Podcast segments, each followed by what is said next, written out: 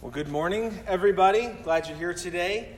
Uh, I'm excited to get to deliver God's word to you today, and uh, I'm just, I'm just always so grateful for a, an opportunity like this. Um, again, if, if I haven't gotten to know you very well yet, my name is Tim, uh, and and I'm so blessed to be able to serve here at Church of the Creek, um, and and Tyler's just been so awesome in giving me opportunities to preach like this. I just love it. I want to tell you a little bit more about my story and about my wife and I's story um, as church planters. So, uh, we, we felt like God was calling us into church planting some years ago.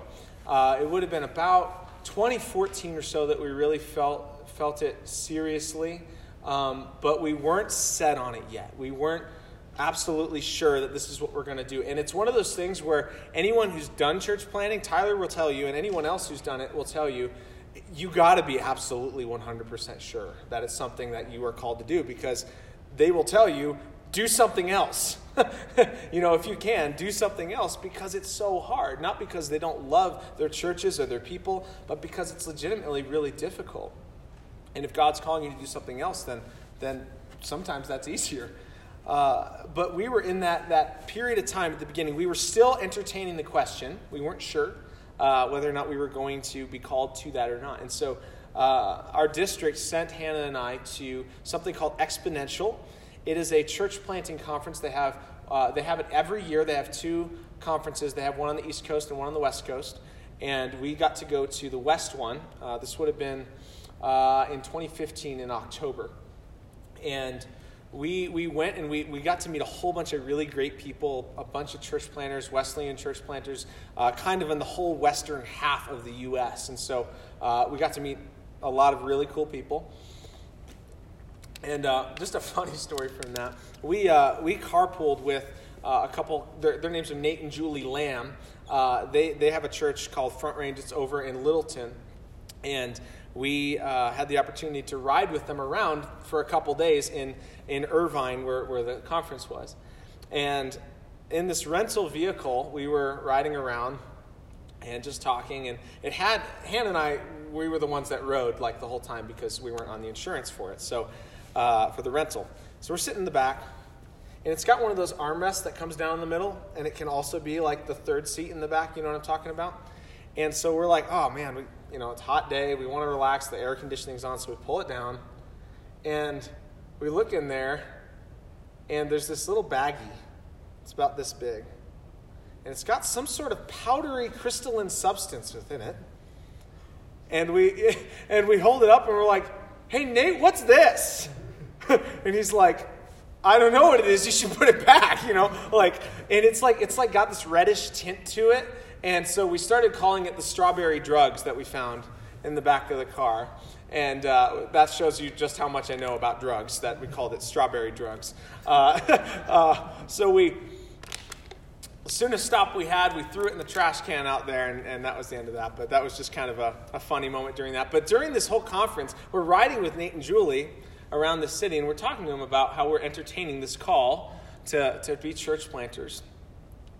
And they're giving us like really good reasons to take it very seriously and to be really careful about saying yes to it. Uh, about some of the challenges and difficulties that they had in their ministry in, in planting their church and starting that. But they're also telling us about how rewarding it is and how uh, amazing it really is to be called into something like that. And I, I, I remember Nate telling me, particularly, there's this part at this conference where they call everybody to the front at the very end and it's, it's like, if you're called to be a church planter, let us pray over you, and we're going to send you, right, and to, to be church planters, right? And I remember him telling me that every year when he goes to this conference, he sees people going to the front, and he's like, No! You don't know what you're saying yes to. You know, and he's, he's trying to get them, you know, like to take it more seriously. And so he's got this opportunity with us in the car. Well, sure enough, that moment comes. We're at this conference. Hannah knows it's coming. I know it's coming. And she turns to me and she says, Now, Tim, we know this is coming. I don't want you making an emotional decision. Because I'm the, I'm, i really am the kind of person that would make, like, Hannah's not that kind of person. She wouldn't make an emotional one. But I, I'd be the kind of person that's like, wow, this is such an amazing time. Holy Spirit's here. You know, all these people are going forward, and I feel it, and let's go do it, you know. But she's like, this is going to significantly, you know, affect the rest of our lives if we say yes to this. So take it seriously. So I'm like, okay, I'll try not to feel it, right? I'll try, I'll try to make a pragmatic decision about this. But um, the time comes, and I just look over at Hannah and I'm like, what else would we do? You know, what else could we do that would be to this, this magnitude, this, this calling that we feel like God may be placing in our lives? What else is there? And I grab her hand, we go to the front, and we're, we're prayed over. And I'm going to hit pause on that story. I'll come back to it later and tell you what, what kind of happened next over the next couple years, because it's really important. But, but try to remember that moment, okay? We're at the front, we're being prayed over, we're about to be sent, okay? That's, we'll hit pause on that and we'll come back to that, okay? Because I think the story, uh, as we'll find out at the end, has a lot to do with Moses' story. And I think that it also has a lot to do with your story. I think it has a lot to do with all of us and, and how God calls us. So, just to recap from last week, we talked about the world that we live in, how it's a lot like the, the world of, of Egypt at the time of the books of, the book of Exodus. There's a lot of just complete evil out there. They're killing kids. You know, they're, they're, they're trying to decimate an entire people group. And, and the people in this, eh, the Israelites, the, that people group, are fearing for their lives at every turn. They don't know what to do. They're being enslaved. They're being beaten. They're being into, put into forced labor. It's hard. It hurts. It's, it's just an evil, broken, broken place. And that's a lot like the world that we live in. If you remember from last week, Tyler talked about that at length. And a lot of people in our world are enslaved. They're a lot like the slaves in Egypt. A lot of people are enslaved to all sorts of different things. And the world needs a Savior to come and release them from that slavery to freedom. So that's the whole point of this, this message. We're going to be chronicling through this whole story and talking about that. And we see Moses at the end of, of last week, if you remember, he saw that the, the slavery that was going on. He wanted to put a stop to it. So he takes matters into his own hands, right? And, and what does he do? He kills the slave driver, he kills this Egyptian. And finds out that a couple people saw him and he freaks out and he runs away to a land called Midian and he kind of starts to just rebuild. He starts over. He, he takes a wife, he becomes a shepherd, he has kids, and he's starting to rebuild his life. That's really where we pick up in the story today. It says in, in chapter 2 of Exodus, we're going to be starting in chapter 2, verse 23. It'll be up on the screen. I invite you to read it on your own uh, later also just to fill in the gaps because we're going to have to go fast because it's a large portion that we're looking at again today. But in chapter 2, verse 23 of Exodus, it says, During that long period, the king of Egypt died. The Israelites groaned in their slavery and cried out, and their cry for help because of their slavery went up to God. Okay? See that? It went up to God. And then it says in verse 24 God heard their groaning and he remembered his covenant with Abraham, with Isaac, and with Jacob. So God looked on the Israelites and was concerned about them. So all of this stuff in a split second starts to happen. Okay? We see that they prayed in their slavery, in their brokenness. They prayed and asked God for help. And it says that their prayer went up. It says that God heard. He remembered his covenant that he made with Abraham to make him a great nation that he wouldn't be a nation enslaved by Egypt forever, right? He remembered his covenant with Abraham, Isaac, and Jacob. And then it says God looked on the Israelites and was concerned about them. Now, that where it says was concerned about them, I like it a little bit better. In the ESV, it says, and God knew. That's all it says, and God knew. And that word for knew is a word, uh, it's, it's a Hebrew word. It means, it says, it's pronounced yada. Okay, say that with me yada yada, okay? And I'm not here to teach you Hebrew today, but that word is just so critically important to so many passages in the Old Testament. It's the same word for the word knew when it says that Adam knew Eve and they conceived and had a child. It's that depth of intimacy that it's talking about, that God knew. He knew what was going on. He knew the slavery that they were in. So God, it, it does. It's not just this concern. It's like this deep, painful knowing of what is going on. Does that make sense?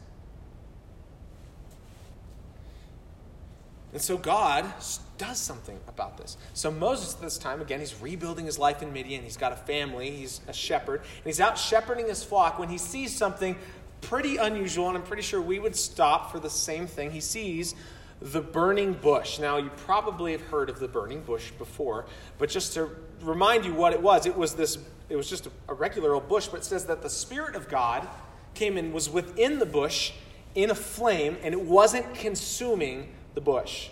So imagine if I had a tree here and it was on fire, but the tree itself was just fine. You'd be like, what is going on? How much kerosene did you put on that thing that it's only, you know, eh, it, it, it, it was an amazing sight. So he turns to see this amazing wonder.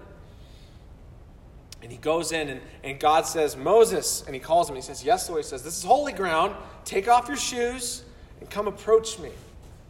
And he comes. And then we pick up in chapter 3, verse 7 of Exodus. It says, The Lord said, I have indeed seen the misery of my people in Egypt. I have heard them cry out because of their slave drivers, and I am concerned about their suffering. That's that word yada again, right in there. I'm concerned about their suffering. So I've come down to rescue them out, up out of the hand of the Egyptians and to bring them up out of the land, out of that land, into a good and spacious land, a land flowing with milk and honey, the home of the Canaanites, Hittites, Amorites, Perizzites, Hivites, and Jebusites. That's just the name of a bunch of different people groups that were living in that area that he was about to send them to. So, what did we see thus far? God hears and God responds. That alone is kind of a big deal. Okay? The God that we pray to every day, the God that we come and we, we worship to and pray to at church every Sunday, guess what? He hears. And not only does he hear, he has concern. He has a deep knowing and an understanding. And beyond that, he responds. That's pretty incredible. I don't know anyone else that I can do that with. So you see so much of God's heart to deliver here. He wants life, He wants freedom for the people that call on Him. So you would think that the story kind of is pretty simple at this point, right? So God hears, He has concern, and He responds. And so He sends Moses, He delivers the people, they go out of Egypt, whatever, right? Now that's okay from a, like a, a 30 billion foot view, that's what's happening. But when you come in close, there's a little bit more. Let's keep reading and see what Moses says next, okay? Because it's really important. Verse 10. So now go, I am sending you. This is God again. He says, So now go, I am sending you to Pharaoh to bring my people, the Israelites, out of Egypt. But Moses said to God, Who am I that I should go to Pharaoh and bring the Israelites out of Egypt? Who am I? And God said, I will be with you and this will be the sign that it is I who have sent you. When you've brought the people out of Egypt, you will worship God on this mountain. So Moses is like, I don't want to go. Who am I? God is ready to release and send freedom to the people that are crying out for it, and Moses doesn't want to do it. Even though God gives Moses the assurance that he will be with him, it's just not enough for him. Moses says, Who am I? I? I can't do this. And God's like, I'll go with you, I'll be with you. But it's not enough. In verse 4, Moses answers, he says, uh, This is of chapter 4. He says, What if they do not believe me or listen to me and say, The Lord did not appear to you?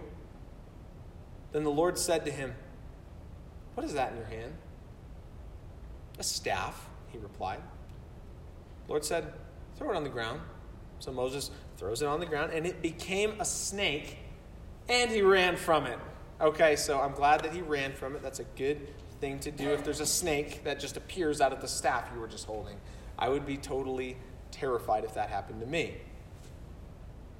So Moses says, God, they won't believe me. So God says, Yes, they will. Look, if you do this, like, who else can do that? Who else can do this? It's me.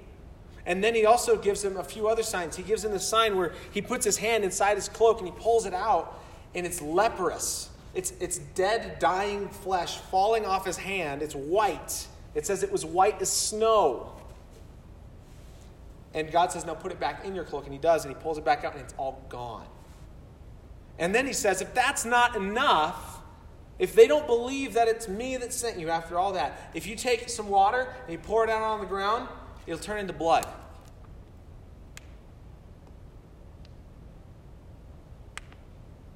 God says, they will believe you.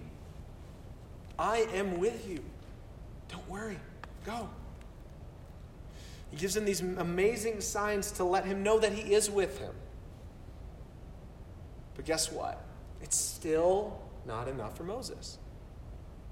Jump ahead to verse 10. Moses said to the Lord, Pardon your servant, Lord. I've never been eloquent, neither in the past nor since you have spoken to your servant. I'm slow of speech and tongue. And the Lord said to him, Who gave human beings their mouths? The Lord said, or sorry, who makes them deaf or mute? Who gives them sight or makes them blind? Is it not I, the Lord? Now go, I will help you speak and will teach you what to say. You see, there's this tone that shifts in that particular passage. You see it, you hear it. God starts to seem a little bit frustrated, right? Why? Well, because he's wanting to pour out freedom and life and liberty and wholeness and provision to his people that are actively, right now, crying out for it. And the person that God chose to send is dragging their feet at every single turn.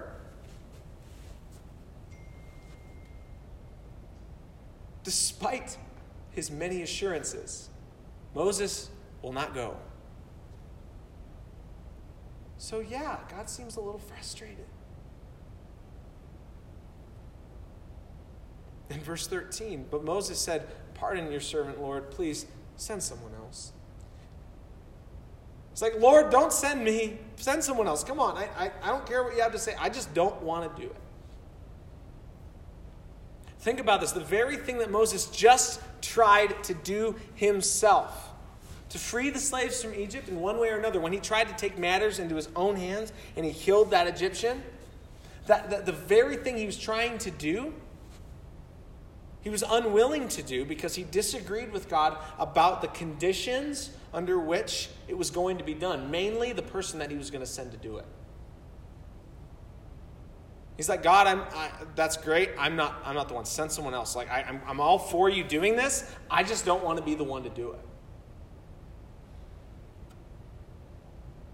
Don't we do this sometimes? Maybe it's not as overt and, and as emphatic as this, but don't we do this sometimes?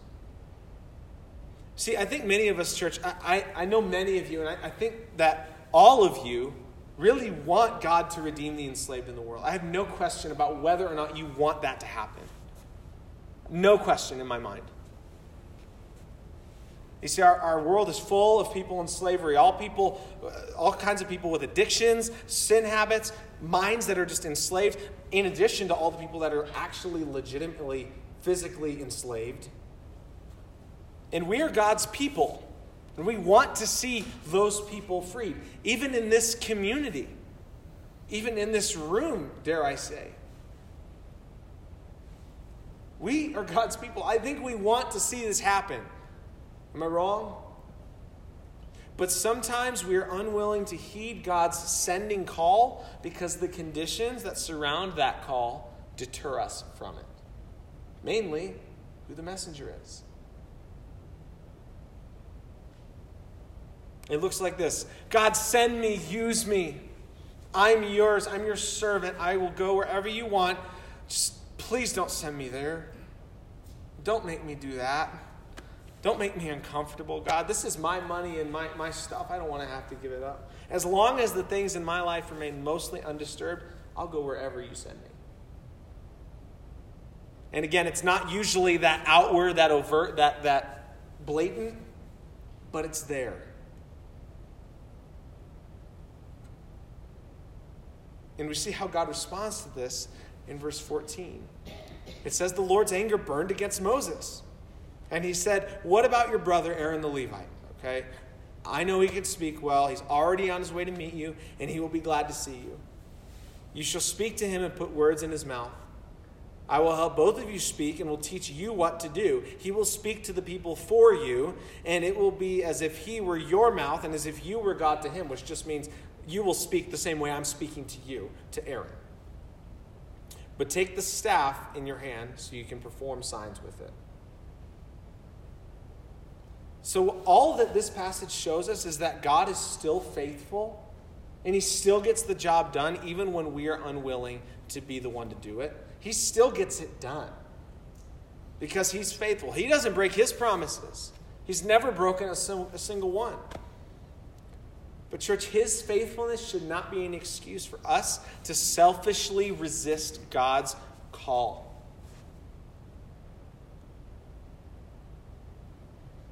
His way is truly the best way. And if we keep fighting his plan, we will be under this illusion and this lie that our way is actually the best way. Because we'll say, God, I, I stood firm in what I wanted to do, and look, it still happened. It was your plan, right? He uses the good and the bad. It's still going to happen the way He wants it to happen.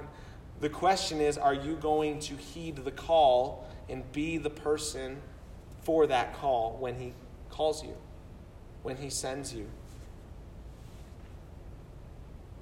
The rest of chapter 4 just chronicles Moses' journey back to Egypt, where God shows his faithfulness as the people in Egypt believe that God sent him. He says, Don't worry, people will believe that I sent you, right? And right after, right when he gets there, it says in verse 28 of chapter 4 Then Moses told Aaron everything that the Lord had sent him to say, and also about all the signs he had commanded him to perform. Moses and Aaron brought together all the elders of the Israelites, and Aaron told them everything the Lord had said to Moses. He also performed the signs before the people, and they believed. And when they had heard that the Lord was concerned about them and had seen their misery, they bowed down and worship. So again, God's faithfulness is present right there because not only did they believe like he said they would, but the message of his concern and his knowing and his love got through despite Moses dragging his heels. I can't stress enough God is faithful even when we are not. He follows through on everything that he promises. So let me, let me tell you today that the question is not whether you're sent. It's not, it's not, is it God's will? It's are you going to be open to that call?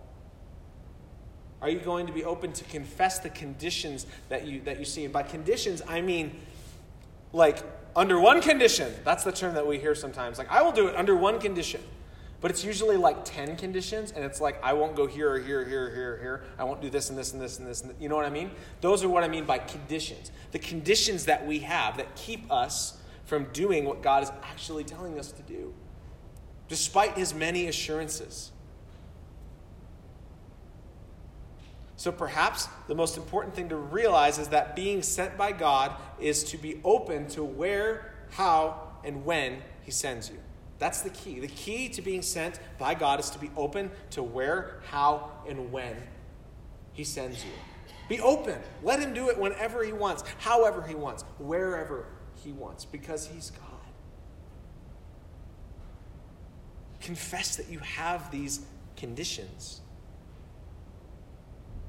If you don't, like I said before, you will continue believing that your way is the best way, and that is a lie.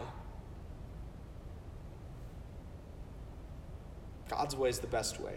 We should have hearts like the psalmist in Psalm 86 11, where it says, Teach me your way, O Lord. that I may walk in your truth. Unite my heart to fear your name. Just teach me your way. When we are in that place and we have all these conditions and all these fears, and we want to just say, ah, no, send someone else. I, it's too big for me. I can't do it. We should say, God, teach me your way. Because I don't see it, I don't get it. In fact, I think one of the biggest reasons that we have these conditions in the first place is because we forget his promises. We forget what he promises. That's certainly the case for Moses because what was God doing? It says that he remembered his covenant that he made with Abraham, and that's part of why he responds. Because he told Abraham, I will make you a, great nation, and, and your children will be innumerable, countless. There'll be more than the sand on the beach and the stars in the sky. That's the promise that God made. And guess what? I think Moses truly forgot that. I don't think that Moses really thought that God was going to come through like he said. I think he thought he was going to go to Egypt and be made a fool or killed or imprisoned or worse. I think that's truly what Moses was thinking, which is why he was dragging his heels so much because he forgot what God had already promised. Here's a few examples for us today, church. Matthew 16 25 says, For whoever wants to save their life will lose it, but whoever loses their life for me will find it.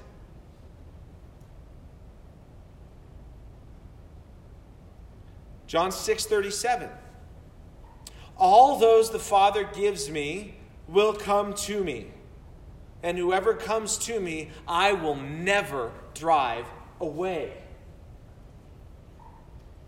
These are promises. Remember these. John 14, 21. Whoever has my commandments and keeps them is the one who loves me. The one who loves me will be loved by my Father, and I too will love them and show myself to them. Promises. Promises. There's so many more. That's just a tiny, tiny segment of promises that the Lord Himself made in the Gospels.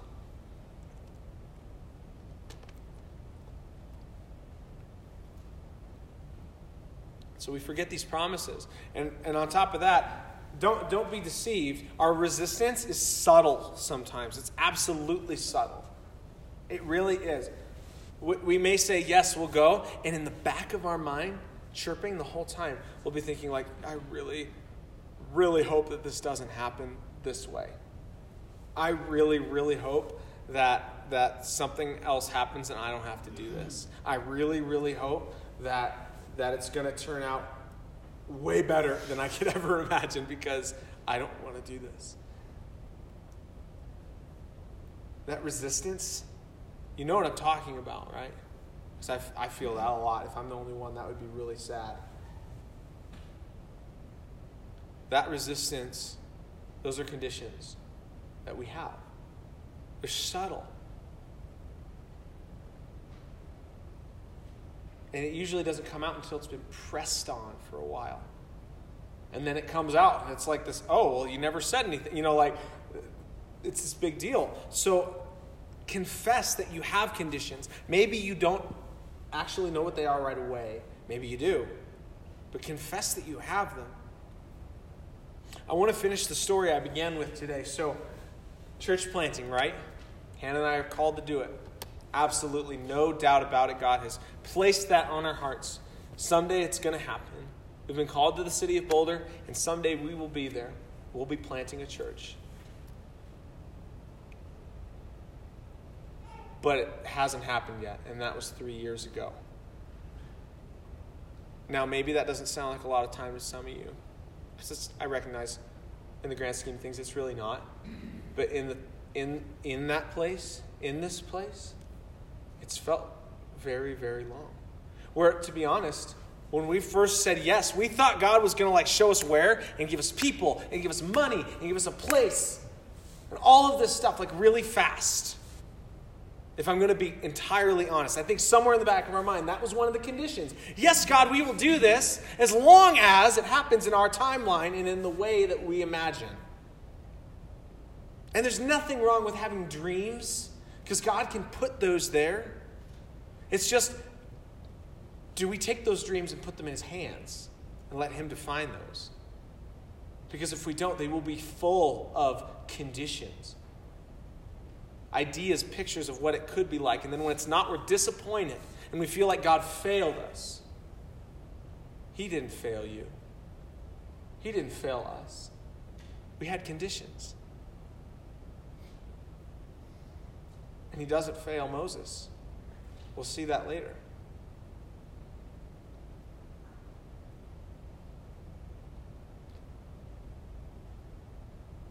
So we were sent in that time, and we went on our way. And it's been a crazy, unimaginable three years. But we've loved getting to know you. We've loved being here. We've loved the friends and the family that we've made here. We really do. And if it happened our way, we wouldn't know you, to be honest, would we? God teaches us. If we allow our conditions to go by the wayside, He will teach us. He will teach us His ways, like the psalmist says. He will never break His promises. Even if we drag our, our, our heels, He will not fail us. So, today, I guess my message, if I was going to sum it up into one thing, would be let your yes to God's sending be absolutely unconditional unconditional, no conditions. And you're thinking to yourself, like, that sounds really nice. That sounds really nice. But I still have these conditions. That's okay. It's a pure, like, some of these things, I'll be entirely vulnerable and transparent with you. It's taken three years for me to get to the place where I recognize that they're there and that I'm okay with them not being there anymore and just saying, Yes, God, whenever you want, whatever way you want, wherever you want. It takes time sometimes, but the first step of that is recognizing that they're there. So here's what we're going to do I ask you to bow your heads, close your eyes, get comfortable for a minute, as much as you can.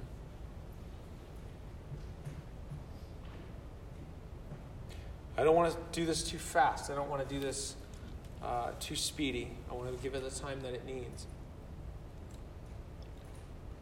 But before we come and take communion today and celebrate the Lord's Supper, I want to give you time to ponder and reflect. And you may already know, you may very well know what your conditions are. Uh, it's not a question of if you have them, it's what they are because, to be honest, we probably all have them. Some of us even have bitterness from broken dreams and conditions that we thought have been broken by the Lord already.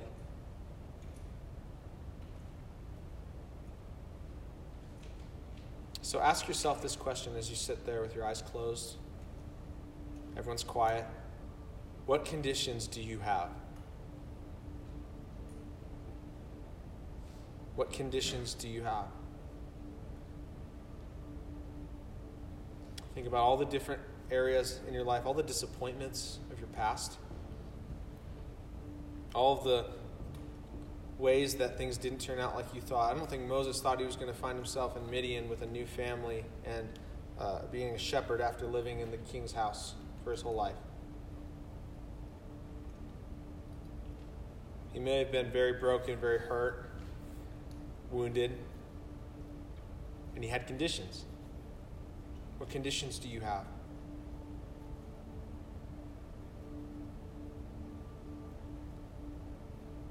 Now, take those if you have them, and if not, that's okay. You can just keep thinking about that. But take those conditions and ask this question What would it look like to ask God to move you beyond those conditions? What would it look like to ask God to move you beyond those conditions? To think of it another way, what would you be saying yes to if you said no to those? What would you be saying yes to if you said no to your conditions?